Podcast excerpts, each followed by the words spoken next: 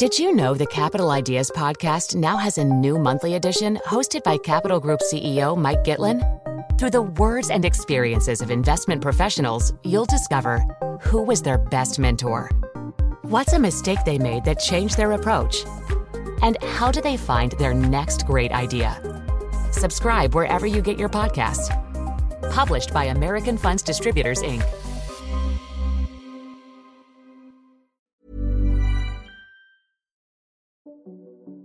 When the United Auto Workers Union went on strike earlier this year, their president, Shawn Fain, didn't mince his words. The billionaires and company executives think us auto workers are just dumb. They think we don't get it. They think we only understand the power of a supervisor yelling at us or an assembly line coming at us. That's Fain speaking on Facebook Live a few weeks ago. In the video, he's wearing a white T-shirt that says in bold letters, "Eat the Rich." And he's talking to the more than 140,000 auto workers who are a part of his union. They look at me and they see some redneck from Indiana. They look at you and see somebody they would never have over for dinner or let ride on their yacht or fly on their private jet. They think they know us, but us auto workers know better. Here's the FT's U.S. Labor and Equality correspondent, Taylor Nicole Rogers. The auto workers felt like their jobs used to be really good, solid, middle-class jobs where you really felt taken care of. But over the past 20, 30 years, they feel like that has completely changed. Taylor says that the auto workers' demands are part of just one of several high-profile strikes and contract negotiations that she's been reporting on over the last few months. From nurses and doctors to Hollywood actors and writers to auto workers and then almost airline pilots and UPS drivers, it got to the point where people started calling last month Striketober. We are the union! We are the union! The mighty, mighty union! Last week, it looked like the union was going to get what they had been fighting for. After 6 weeks of strikes, Fain and the auto workers agreed to a tentative deal with the three major car makers here in the U.S. That's Ford, General Motors, and Stellantis. Now the workers are on the precipice of signing a historic new contract that'll get the union wage increases and better job security as the auto industry transitions to making more electric vehicles. The new contract has been a major step forward for auto workers. And to observers like myself hearing about Fain and the rest of the auto workers and other recent labor movements like the ones in Hollywood, it might feel like workers are gaining more ground than they have in years. We're definitely in a union renaissance, as I want to call it, but I think it might be a little too early to say whether this is going to be like a grand renaissance, like that we'll look back on in 10 years and be like, this was the beginning or something, or is this going to be a blip.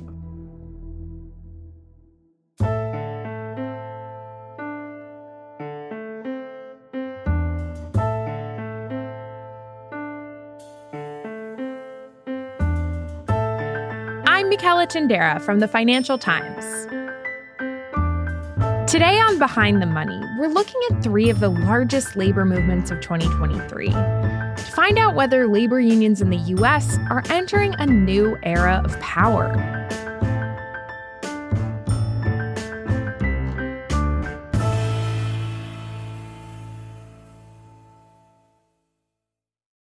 Hi, Taylor. Welcome to the show. Hi. Thanks for having me. So labor unions have been having a bit of a moment recently. You reported that so far in 2023, more than 480,000 workers in the U.S. have gone on strike. That's more than 8 times the number of people who went on strike in 2020. So where's this surge of activity coming from right now? We're in this kind of perfect storm between the fallout of the COVID crisis when a lot of workers were really reevaluating if their pay was worth what they were being asked to do when it comes to working in person, endangering your health, working harder because there's a labor shortage, that kind of thing. Also, a lot of labor contracts expired during the pandemic, and then the negotiations were delayed by a year or two. So we had this perfect storm of people really reevaluating their working conditions and then also 3 years worth of contract negotiations crammed into 12 months. One big theme across several of the strikes is this idea of making up for lost time. There's this narrative, and I say narrative not because it's not true. This is just the story that they tell, is that workers have given up a lot of ground to help their companies survive in hard times. And now it's time for you to pay up. So today I want to focus on arguably the three biggest union movements that have happened in the U.S. this year. Those have been in the auto industry, in Hollywood, and with the shipping company UPS. So let's start with the auto workers. They tentatively agreed to this new contract with Ford, GM, and Stellantis last week. But can you tell me more about how they actually got here to this moment with a new contract on the table? The auto workers' contract expires roughly every 4 years, and that happened this year on September 15th. And this time around, the auto workers are facing a big existential crisis, which is electric vehicles. EVs take a lot less people to make than combustion engines, and they tend to be made in separate non-union factories. So the union workers really wanted some sort of assurances about what happens to their jobs as EVs become more commonplace in the U.S. And the other thing is inflation. Workers really felt like their wages had fallen behind, noticed that their companies had made a lot of money during COVID, and they really wanted to make up some ground there. So it made for a very intense negotiation session that ultimately resulted in a strike. Now tell me more about this approach that the auto workers took to going on strike. How would you describe their strategy? A lot of people were expecting them to do the traditional U.S. strike model, which is everyone in the union stops working, the whole plant shuts down, end of story. They took a different approach. The union called it the stand-up strike, which is actually a reference to a very famous series of strikes back in the 1930s. So in this case, Shawn Fain would go on Facebook Live and he would say, for example, "We're not getting anywhere with Stellantis, so workers at this Stellantis plant, you guys go on strike." And he would not give any warning to Stellantis, so the company would really be left guessing on who was going on strike and when and where. And that was a really novel approach we don't see a lot. And arguably it had a very big impact because they were able to keep a lot of their members working while also creating the havoc at the automaker plants. And I've heard a lot of union leaders say, you know, we might look into this for next year. So we'll see. Yeah, that's really interesting. Now, let's pivot to another big labor movement. The strikes in Hollywood. When I say union, y'all say power. Union! Power! Union! Power! Back in May, the union representing television and film writers went on strike. Then the union representing actors joined them in July. This was the first joint strike between those two groups in more than 6 decades. On strike! Shut it down! LA is a union town! On strike! And sort of like the auto workers, the actors and writers were facing these existential questions around the future of their jobs. While the auto workers were looking ahead to this growing EV sector, actors and writers were looking at how things like artificial intelligence would impact their rights as workers. We deserve to be able to be protected from machines pretending to be us. We deserve to be working artists. So Taylor, how was their strategy different from the auto workers? If you think about the auto workers making targeted strikes, in Hollywood, they just detonated the nuclear weapon. They completely paused all production when the writers first went on strike in May of this year, and the fallout extends far wider. They essentially shut down most of the production in Hollywood. And if you think about all of the other people in different professions and different unions that were out of work from the day one of the writer's strike until now, because the actors are still out on strike, it is substantial. You know, cinematographers, set designers, directors, people who clean on Hollywood sets and cook the food, all of those people are out of work. Whereas in the auto industry, a lot of the businesses that depend on, you know, Ford and GM and Stellantis plants were able to operate at some level, whether that's parts suppliers and car dealerships. They were obviously affected, but they did not come to a screeching halt the same way that the restaurants that cater food on Hollywood sets did. Mm-hmm. So each strike really had a different ripple effect out into the broader workforce. Now, the writers' union did eventually reach a deal and end their strike. So how did that turn out? Did they get everything they wanted? They got a lot of what they wanted. They got pay rises, and they got some guarantees around job security. If you think about how Hollywood works, the writers were being hired for a couple of months at a time to write one season of a TV show, then being unemployed or looking for a new job. And they got some guarantees around how long that will be, how many writers there will be per TV show, which they really wanted, and also some basic guidelines around the use of AI in the writers' room. Okay. But the actors' strike is still ongoing. So what's happening there? They're coming up against a lot of the same problems that the writers did, but we are anticipating that that strike is coming to an end soon. There's another industry that had a notable effort in the labor union movement this year, and that's around the workers at the shipping company UPS.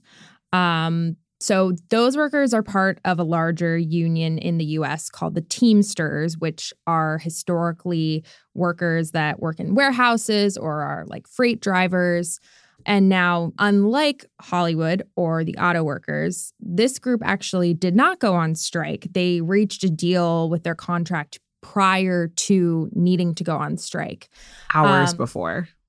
Okay, yeah, they wrote it right down to the line, but they did not end up going on strike. So what happened there? The UPS workers actually took a very similar posture to what the auto workers did. But like you said, they were able to get that deal that they wanted without going on strike, which I think was good because of the role that UPS plays in the economy. There was, in many ways, a lot more at stake with that strike. What do you mean by that? When you think about the role of auto companies in the U.S. economy versus the role of UPS, obviously the auto industry is very crucial, but the world did not implode without 6 weeks of new pickup trucks being built, but without 6 weeks of shipments into grocery stores, without 6 weeks of, medicines delivered to hospitals, it would have been a very different situation. And I mean, how would you compare what the UPS workers wanted in their contract compared to Hollywood and the auto workers? Was it, again, these similar types of demands, or what were they specifically trying to put into their contract? It's a bit different because the UPS workers do not have this existential new technology threat coming at them. A lot of their demands were around pay and working conditions. So some of the things that the UPS drivers were talking about was the need for air conditioning in the brown trucks. Because if you think about it, they're driving around for 10 hours a day in the sun with no air conditioning. Pay was a really big one, because they saw the company making record profits during the pandemic as everyone was ordering stuff to home. So in general, the UPS workers' demands were more straightforward in many ways. And also they were just negotiating with one company instead of three automakers and a handful of movie studios. So all three of these tactics, each group really took a different tack here. The Hollywood workers took this approach of a general strike. Auto workers took a more targeted approach, and UPS was able to reach a deal before needing to go on strike. So I'm curious, thinking back on the last several months, what do you think worked here? What didn't? I think all of the strategies were successful in their own right. Workers came out with a lot of what they asked for. But if you're going to ask me, which strike experience I would personally want to have, sure, I would like to be a UPS driver. Going on strike is a lot of work. And even though you do get some money back from your union's strike fund, it's a lot on your family financially. And the Teamsters at UPS showed that you can get these big pay raises without striking. So I'm curious now, seeing these bigger strikes in Hollywood with the auto workers, do you think that the tide is turning more in favor of workers getting what they want in a contract? I will say the tide is definitely turning when it comes to public opinion. If you look at the polling, the majority of Americans are on the side of striking workers. They approve of unions. If you even just think back to the auto workers strike, you had both President Biden and President Trump supporting the auto workers. Have you ever seen those two men agree on anything? Yeah, you know? That's a great point. I didn't know that, actually. Yeah. In the same week, they both went and met with striking auto workers in Michigan. I definitely think that's a notable shift. We've been talking a lot about the strategies of the unions. I'm curious if you've observed anything new or different with how companies have been responding to unions. You know, there is a very standard playbook that's been largely the same for a long time about how a company should respond to a union. You call workers into meetings on the clock and tell them, we want to talk to you directly. We don't want a middleman. These are outsiders. We'll just go ahead and give you a raise. Don't worry about it. What I would say is changing is that we now have an administration in Washington that is really working to enforce a lot of the laws that we have around what companies can and cannot do when unions are organizing their workers. So I wouldn't say that the playbook has changed, but now that these laws are being enforced more strictly than they have in the past, the effectiveness is going down. So I've actually seen quite a bit of scrambling in the union avoidance industry is what they call it, about what are we going to do? This is a new environment. The things that we've done have backfired in many ways, especially now that you have workers filming managers on TikTok breaking the law. So when you were on Behind the Money last, which was a little over a year ago, we had you on to talk about some of these new unions that were forming at companies like Apple, like Amazon, like Starbucks. And these are companies that hadn't had unions in the past. So what's happened with these groups since we last spoke? Not a lot, actually. So okay. Statistically, it's very difficult once you form that union to get that first contract. And that is what those unions are experiencing, although perhaps on the extreme end. I know a lot of experts I've spoken to were expecting us to see those first couple of Starbucks maybe having a contract by now, but that hasn't happened. Right. Yeah.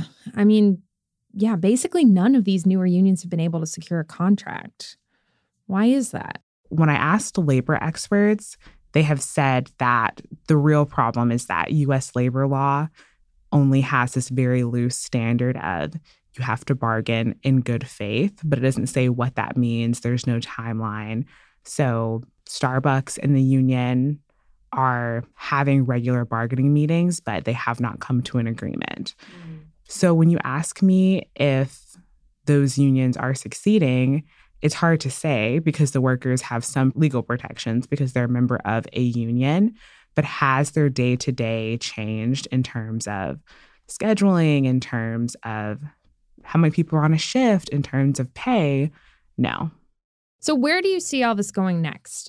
My plan so far for next year is to really loop back to some of these younger unions that we were just talking about, Amazon, Starbucks, Apple, and to learn more about what's going on. Because as time passes, what you tend to see is either you get a contract or momentum wanes and the union fizzles out. And I think that we're really reaching that crunch time for those unions. So I'll be paying a lot of attention to those next year. Mm-hmm.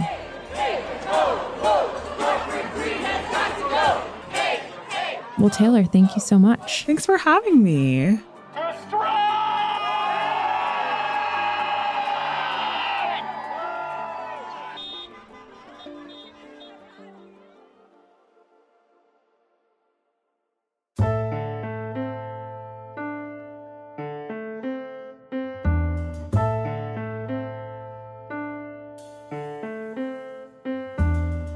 Behind the Money is hosted by me, Michela Tindera.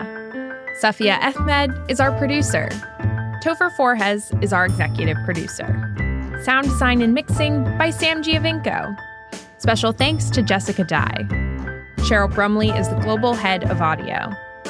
Thanks for listening. See you next week.